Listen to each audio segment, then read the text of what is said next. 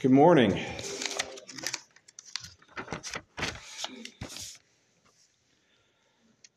All who have this hope in him purify themselves just as he is pure. And that is from 1 John 3 3. You may have noticed when you look at your uh, bulletin this morning, I have a copious chunk of scripture that I'm hoping to get through today. But here's the good news it's from scripture. So the more scripture there is, the less room there is for my personal opinion, which I think is a good thing personally because I'm very opinionated, much like every other human being. Uh, but I found myself reading through 1 John 3, 1 John 4, and 1 John 5 and trying to figure out where a good place to stop was. And all I could come up with is at the end. So, because of that, uh, I'm actually planning to read the bulk of 1 John 3, 4, and 5. Now, I do have little things that I'll probably add in, uh, not because I'm adding them in, but just little comments, ways that they hit me.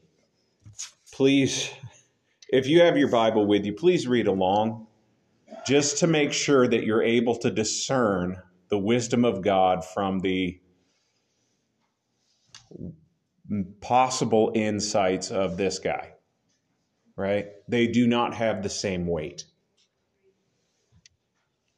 And for those of you who have ever been in my class, no, that wasn't a fat joke at myself. But um, anytime I'd say wait, I usually throw that out there. And clearly that wasn't much of a joke here either, so that, that works out. All right. So I'm at 1 John 3. And every time I read the first verse here, I get a camp song stuck in my head, as I'm sure some of you do. It can be sung as a round, too. Some of you are already there with me. Behold, what manner of love the Father has given unto us. Someone was ready to start.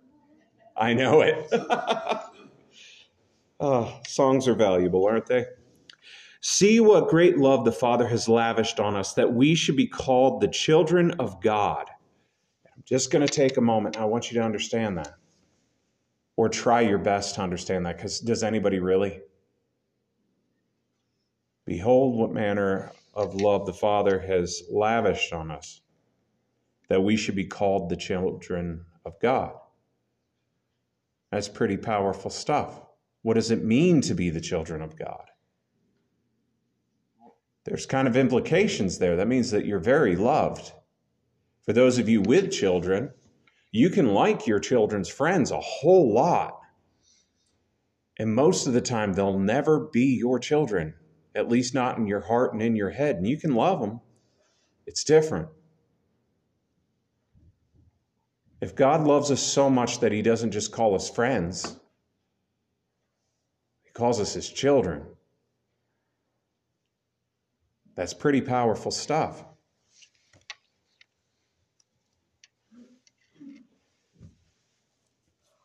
And this is what we are. The reason the world does not know us is that it did not know him. Dear friends, now we are children of God, and what we excuse me, and what we will be has not yet been made known. But we know that when Christ appears, we shall be like him, for we shall see him as he is.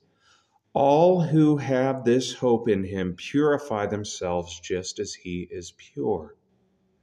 So if Jesus is sinless, Jesus was sinless as he lived on this earth. Jesus was loving.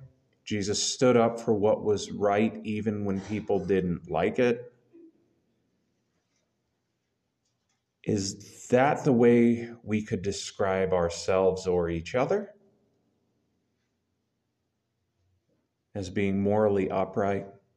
beyond reproach. In fact, I, th- I get a little uncomfortable when people worry about how to describe each other. So why don't we just focus on us right now? Each one of us. Is that how we could be described as without sin? I know I can't be described that way if I'm being honest. But the closer I get to that, the closer that I'm able to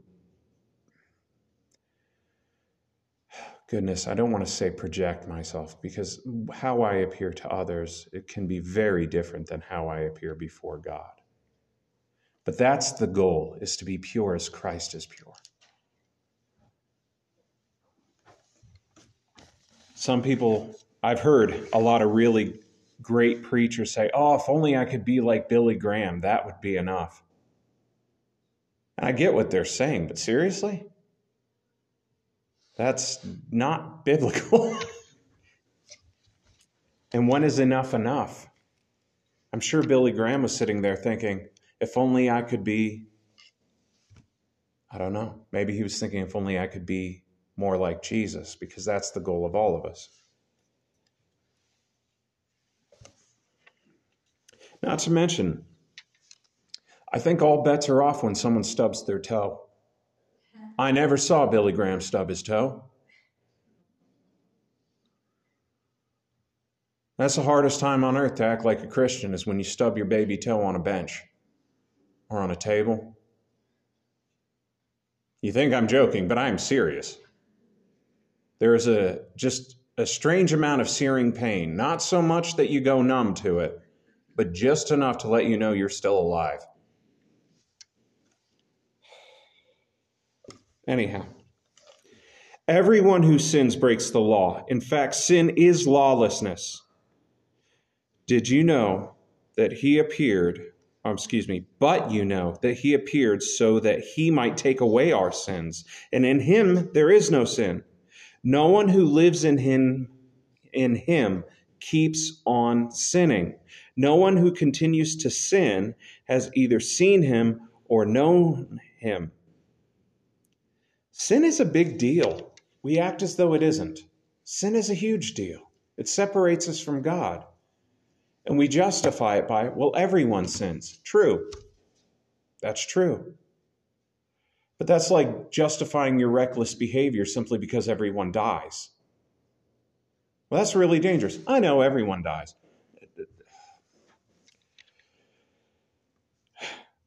It's a flawed thinking. Everyone does sin because we're not perfect. But to be willfully sinning and to continue on in our sin and to act as though sin is not a big deal is really inconsistent with saying that we love God.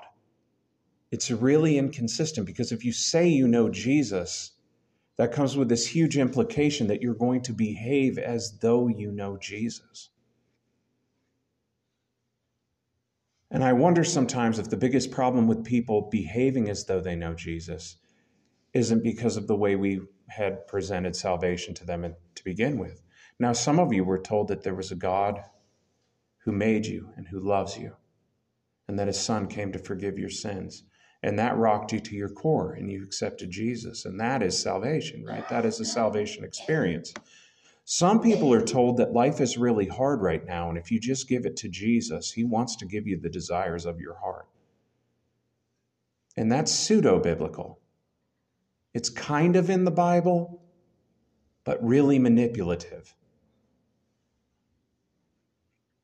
What would have been better is if they said, Life is really hard right now, and Jesus would like to help you bear your burdens. And you can find strength and comfort in Jesus because you may not get your way because life is horrible and wonderful and beautiful all at the same time, and it's very confusing. Has anyone had a different experience with life where it isn't totally heartbreaking, yet at the same time absolutely wonderful? Sometimes the pendulum swings one way or the other, where it's all heartbreak. And then you'll get that day where it's all sunshine. But for most of us, it's both of those things, is it not? But what I know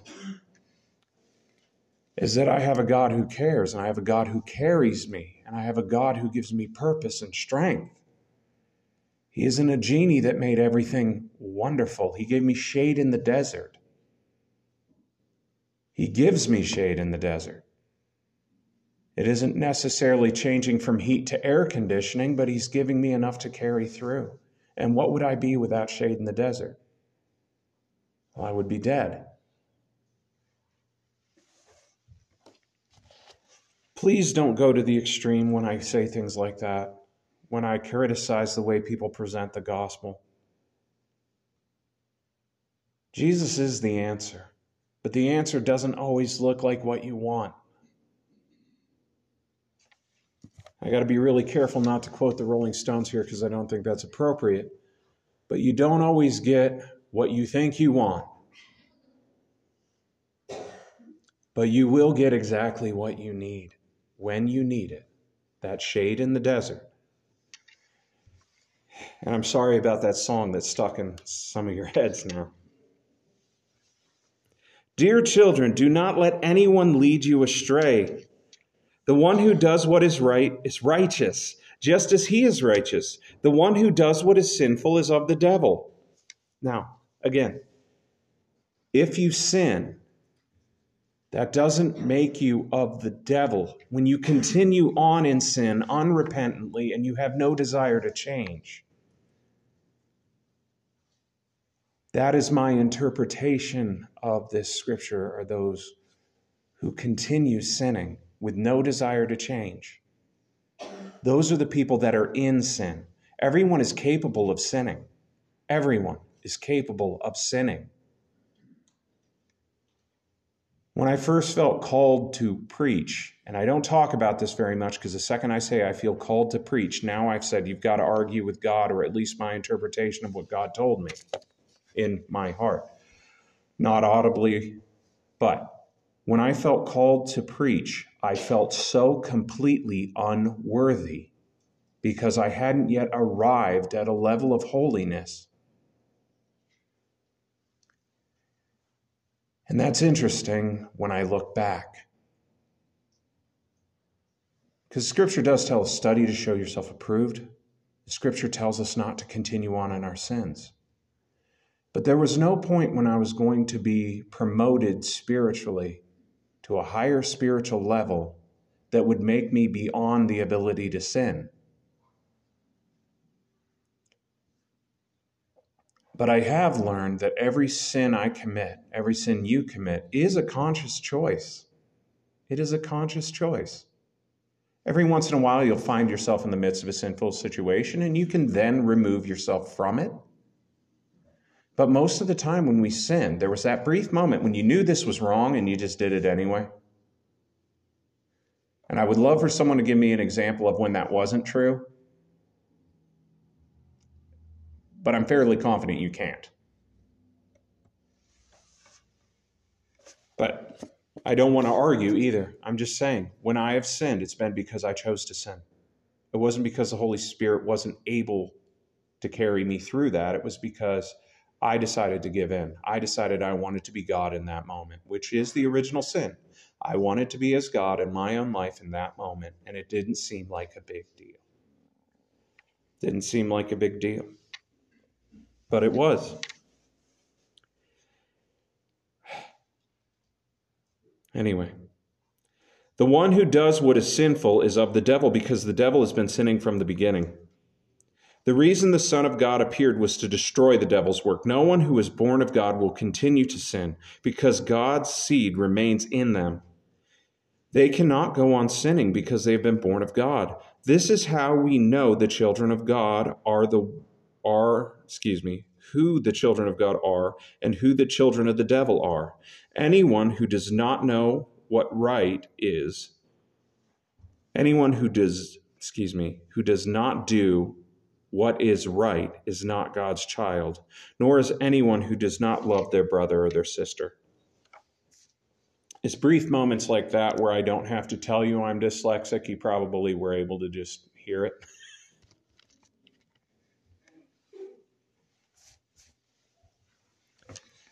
I know in our uh, Sunday school lesson this morning, one of the things that uh, was just a sideline was God has a sense of humor. And he truly does. He truly does. It becomes very difficult for someone with disabilities to speak in front of people or to read in front of people. I can talk in front of people all day long. That's fine. Reading in front of people is still uncomfortable for me because I know I'm going to mess up. And hopefully, I can model something in that because I feel God wants me to read a lot of scripture from up here. And it isn't always going to come out beautifully, and I'm going to have to correct myself. But if God called me to do it, I'm going to do it. And that's okay. It's, it's okay with me because God is infallible. And if I cannot stress this enough, I cannot stress this enough. I am finite and flawed. And I am serving a living God who is eternal and perfect.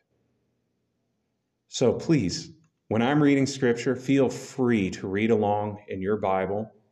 And maybe if I'm stuttering over something, maybe that's the part God wants you to hear the most. Maybe not. Maybe it's because I have a learning disability. I don't know. I don't think God has plan Bs, though. I think God does what God does with his broken vessels because God is magnificent. And that further proves to me the existence of God.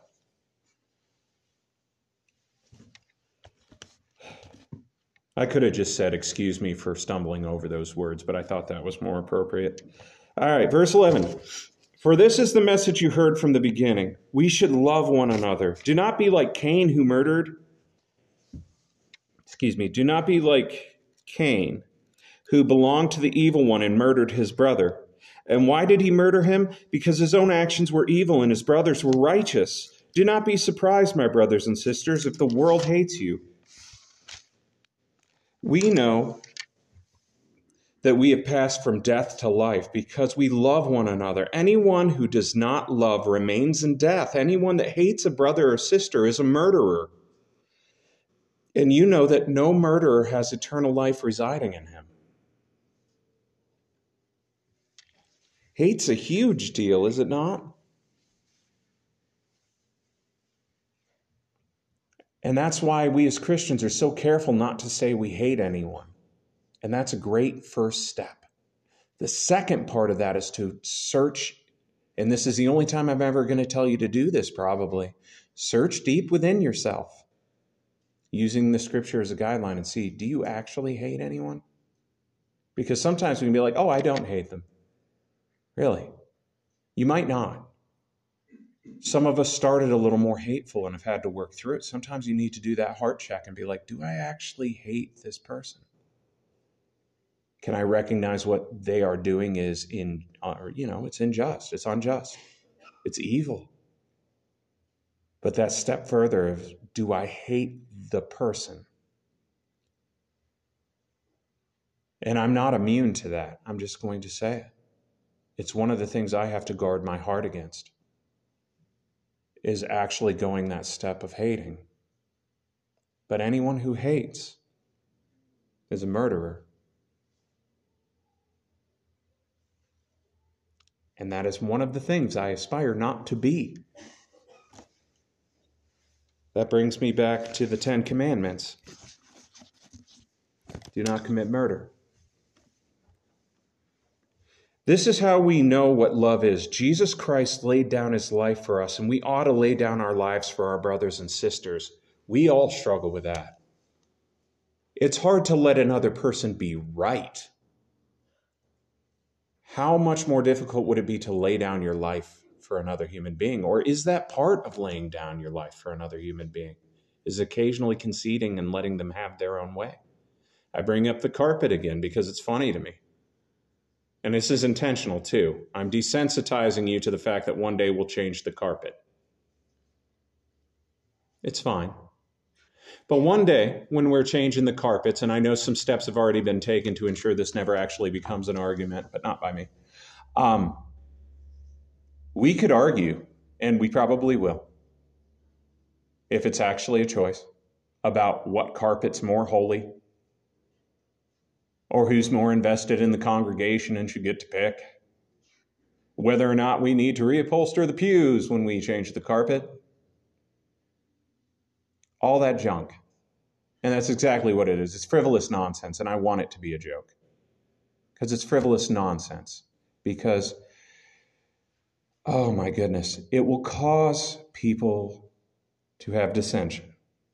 And can we really say we're laying down our lives for one another when these piddly little nothing things cause us to fight with one another?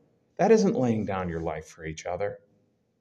It's being petty and hateful and silly. It's silly. I work with 12 year olds, and I would love to tell you that in my job working with 12 year olds, and in this that God has blessed me with, trying to discern His word and speak it to you, that people grow up and they don't always.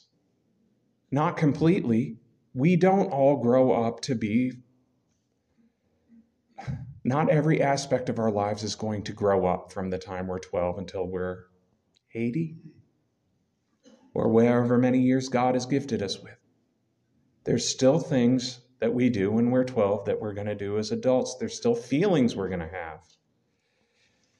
People are people, and they have always been people, and God loves us anyway, and I don't understand why, but I am so thankful.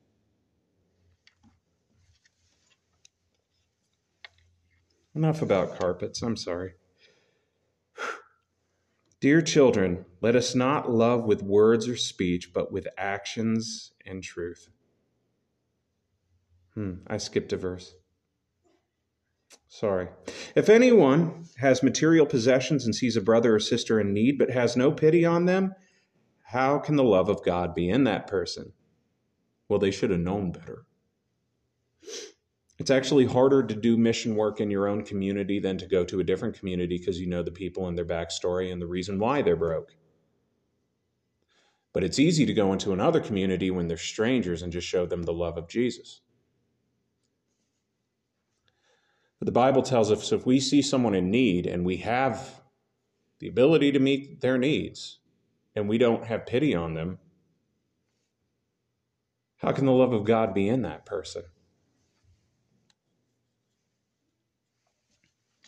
Dear children, let us love with word, excuse me, let us not love with words or speech, but with actions and in truth. Actions speak louder than words. You've heard it before, I know. This is how we know we belong to the truth and how we set our hearts at rest in his presence.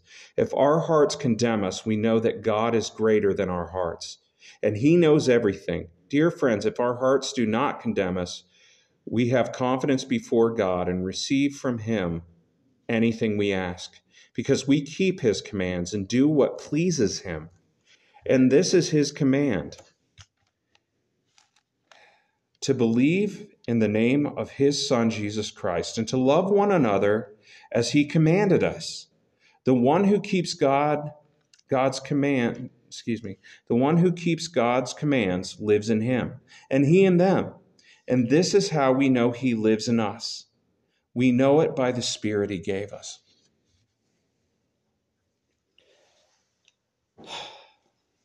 I'm going to have to break this into separate sections. I didn't realize how long it was going to take me to get through chapter 3. So, if you look on the back of your bulletin, what does it say for next week? It says Thanksgiving. It is not. I mean, it's Thanksgiving, of course, um, but um, I'm going to finish up with uh, First John four and five next week. I'm just going to be honest with you. I'm not going to keep you here for two hours while I stumble to read through this.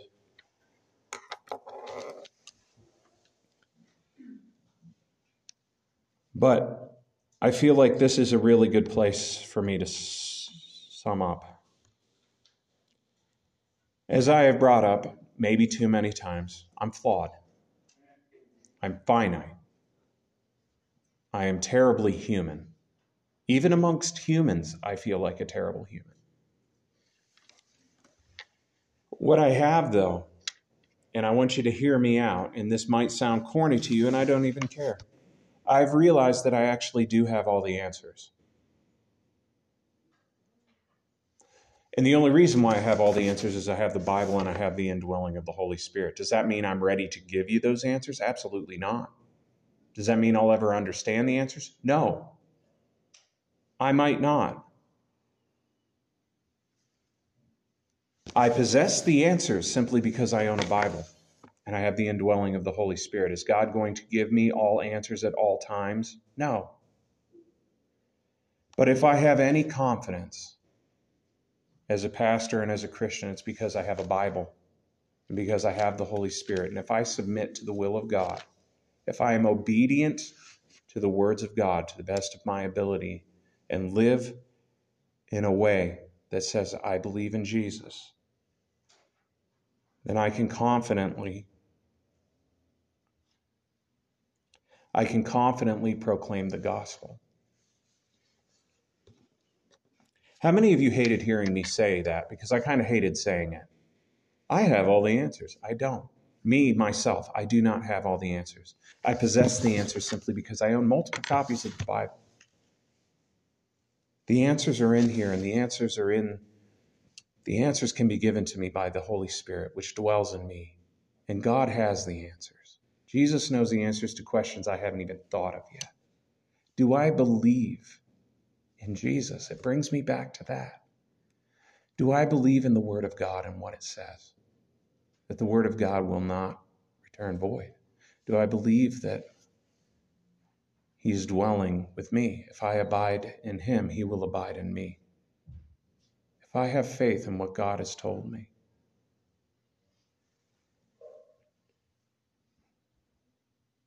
First John 3 says a lot about love and hate.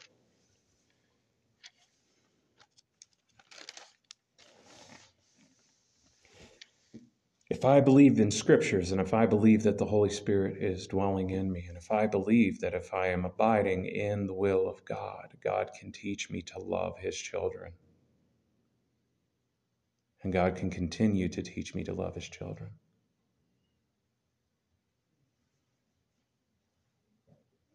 God has taught me to love people, and it is the biggest joy in my life. I genuinely love people. It was not always so. Have I arrived? No. God will continue to teach me to love people because a friend of mine uses the term uh, extra grace required. Some people are extra grace required and they're hard to love off the get go. But I have confidence. If I submit myself to God in obedience, He will teach me to love those as well. One of the big things I used to have an issue with is if someone uh, was hard on my uh, factory senses there, my olfactory senses. If I found them malodorous, I would have a hard time speaking with them. And because God has a delightful sense of humor, I often work with 12 year old boys. So I've had to get over that. And you know what? You don't have to notice if someone is malodorous. I mean, of course, you're going to notice, but after a while, you don't. If you can learn to love the person, it becomes less of an issue. I realize that's a silly example. Some people have a hard time dealing with those with a checkered past. But if you don't believe God forgives people, you're in the wrong spot. Actually, I'm not even going to say that. You're just wrong. If you don't believe that God forgives sin, I feel bad because he tells you he does. he tells you he does. If God doesn't forgive sin, then I can't be a Christian. If God doesn't forgive sin, then you can't be a Christian. You can't say you love God, for all have sinned and fallen short of the glory of God. And He's faithful and just to forgive us of our sins.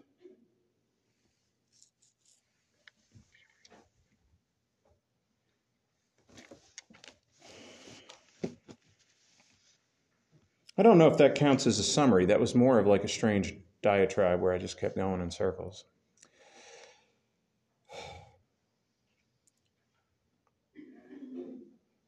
The one who keeps God's commands lives in him, and he in them. And this is how we will know that he lives in us. We know it by the Spirit he gave us. Let's love one another because we love Jesus. Let's try to live our sinless lives. Let's try to live our lives as sinlessly as possible because it's because we love Jesus, because we love God, because we believe He's made it possible for us to sin far less.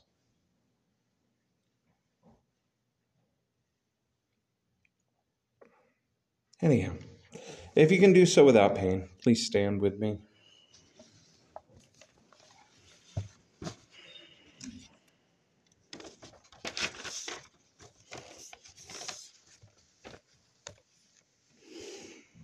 Father God, I thank you for who you are. I thank you for who you've made us to you. Father God, I thank you that you love us. I thank you that you can help us to love one another. Father God, I thank you that you are faithful to forgive us of our sins when we do sin and when we are repentant. Father God, I thank you that you have made it possible for us to sin less, that you have that you've redeemed us, Lord. I thank you that you've redeemed us. Lord, I pray that we would not take sin lightly. But Lord, I pray that we would just live loving you as our primary drive.